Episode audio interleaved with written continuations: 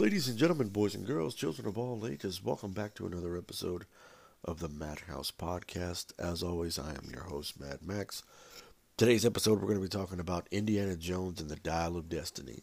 Uh, this is the fifth film in the Indiana Jones franchise. This one was co-written and directed by James Mangold. It's the only her- it's the only film in this franchise that does not have the involvement of Steven Spielberg and George Lucas. However, it does have Harrison Ford come back. Uh, Harrison Ford, Karen Allen, uh, Phoebe Waller Bridge, Antonio Banderas, Toby Jones, and Mads Mikkelsen uh, are the stars of this film. And this film is uh, it's the fifth film in the Indiana Jones franchise, following the events of um, the Kingdom of the Crystal Skull. And I gotta say, this movie was not all that um, interesting. Uh, the Dial of Destiny, you know, about jumping through time and everything like that. They use the Dial of Destiny to kind of go back in time and try to fix things and stop the Nazis once again and everything like that. And I was like, this feels like a carbon copy of the same film that we've been seeing. You know, they threw in the dial to kind of change the, you know, I was like, well, I think what made the original, I would say the first three Indiana Jones films entertaining and fun was the fact that they're straight up, um, they're straight up adventure films. Like when you think of the word adventure, you think of these films and everything like that. To where Kingdom of the Crystal Skull and the Dial of Destiny, they go more into the sci-fi fantasy element, and that kind of that's a really radical departure for the character because you know he says it a few times in the movie. If you can't use it, it's not. If you can't explain it thoroughly, it's not science.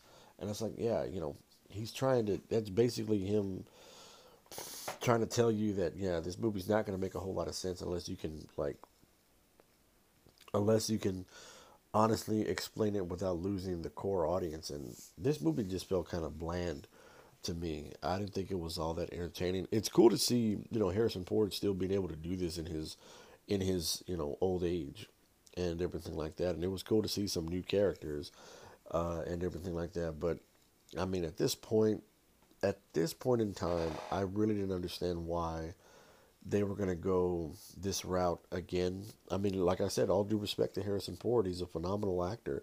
He's probably the only good thing about this film and everything like that. But, you know, this is kind of something we've either seen before or something that's not really all that entertaining. It feels like they're trying too hard. You know, it worked for a movie like Creed, you know, to see Sylvester Stallone return to an old character, but Indiana Jones, not so much.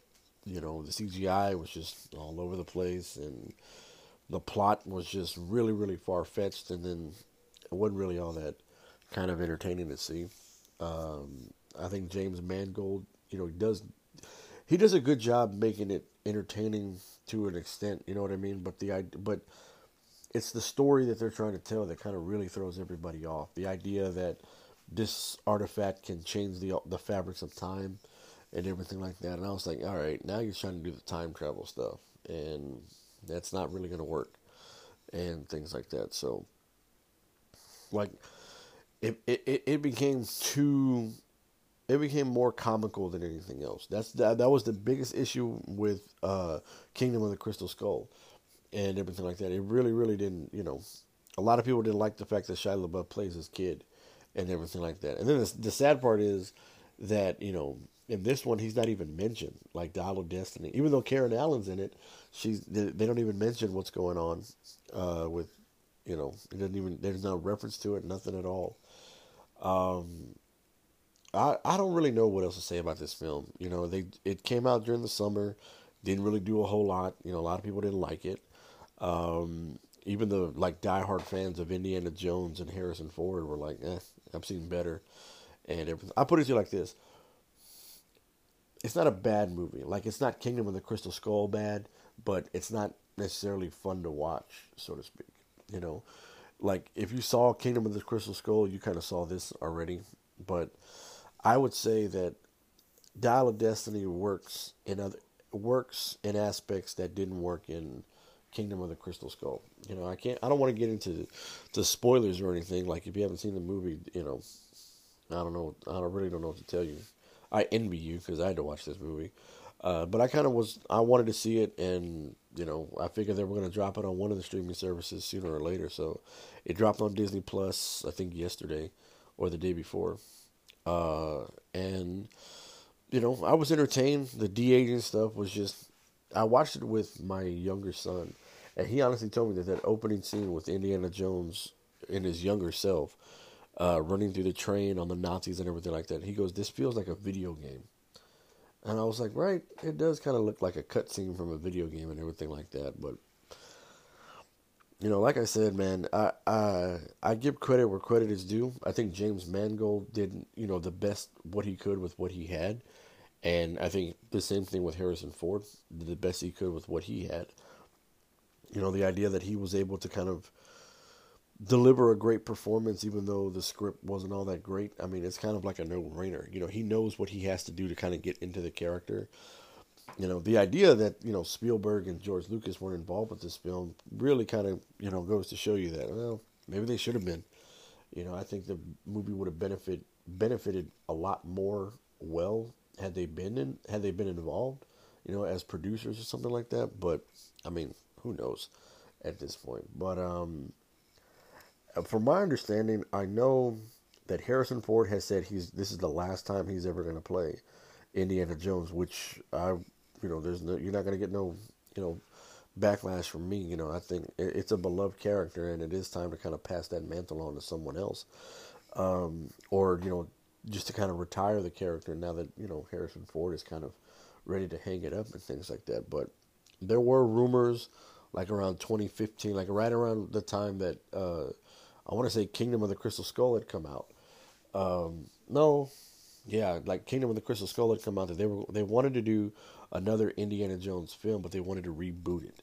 You know, this film, and they wanted to reboot it with a new actor to play Indiana Jones. You know, they said, you know, you heard names like you know Chris Pratt and Nathan Fillion and all those guys like that, and I was like, mm, we'll see. This film in particular, the the Dial of Destiny, you know, it was supposed to come out in 2019, but then there were a bunch of rewrites, and then the pandemic happened, and you know a lot of stuff got pushed back, and it was just it was all kinds of crazy, and you could see it on there too. You could see like it starts off one way and then goes another and that's not necessarily James Mangold's style, but you know he did. Like I said, he did the best he could with what he had. And James, I always thought James Mangold was a is a phenomenal director. You know, he's created some of the best. He's directed some of the best movies, um, you know, out there. Whether it was uh, the two Wolverine films, Identity, Walk the Line, Three Ten to Yuma. You know, you know he's he's doing something right. You know what I mean? Like I think Identity is probably one of his most underrated films with John Cusack. Um, but Dial of Destiny was just him given the opportunity to go into another big budget franchise like he did with X Men. Um, you know, but you know this film it's supposed to be the last film in the in the Harrison Ford Indiana Jones. I don't know if they'll ever if they'll ever make another Indiana Jones but uh, we'll see what happens. Um, because, you know, um, uh, you know, because the the original films were made by Lucasfilms and then Lucasfilms was bought by Disney, you know, Disney is the one that's going to be creating the whole if they make another sequels or reboots and everything like that. Um, but I don't know what the future holds for Indiana Jones. You know, uh, I read somewhere that Disney, this was the first year, and I don't know how many years that Disney had a film that didn't make a billion dollars. Uh, Dial of Destiny, it felt like a cash grab, but to be honest, it barely broke even. Uh, according to uh, Box Office Mojo, it was a box office bomb. Uh, you know, it was a hundred million dollar loss for the company, and it was not going to be the first. You know, starting this year, but I honestly have no idea why this franchise has kept going after the third film. Um, you know, Kingdom of the Crystal Skull was an attempt. They tried, and you know they failed miserably. And to be honest, you know having that failure that should have been the that should have been the nail in the coffin. You know, with with Dial of Destiny, we got an okay film. It's mediocre at best. Um, but and like I said, it's a lot. It's a lot better than Kingdom of Crystal Skull, but not that much better. It's still a bad movie, and uh, I'm not sure where it goes from here. Uh, to be honest, I just hope it retires the same way Harrison Ford is going to. So, you know, that's neither here nor there. So you can take that with take that how you see it. This film is not that great, um, but if you're a fan of Indiana Jones, I could see you. I could see some people kind of getting some entertainment out of it, or people who are like me who have got to complete the series and watch all of them just to see where it goes from here and and uh, things like that. You know, do what you got to do. Uh, but I'm just giving you a heads up. You know, don't don't really uh, don't really expect this to be anything better than um, than just uh, a subpar movie. You know, it's nowhere near on the same levels as uh, Raiders of the Lost Ark or Temple of Doom or anything like that. But um, yeah, I don't know. I don't know what they were thinking with this film. It had some heavyweights in there. It had a, you know, it had a good you know crew to kind of put it together. You know, the cast was pretty good, but it was just poorly executed, and I don't really know what else to say about it. But anyways, that's going to go ahead and do it for today's episode. If you like the episode, be sure to follow the podcast on all podcast outlets, whether it's Spotify, Apple Podcasts, iHeartRadio, Pandora, Google Play, Odyssey, Reddit, wherever you're getting your podcast from. Be sure to follow the podcast on all social media outlets, uh, Instagram and X, the Madhouse 21. Uh, have you seen Indiana Jones and the Dial of Destiny? What did you think about it? Whatever the case may be. Matter of fact, what is your favorite film in the Indiana Jones franchise? Uh, whatever the case may be, let me know. Instagram and Twitter. Instagram and X, the Madhouse21.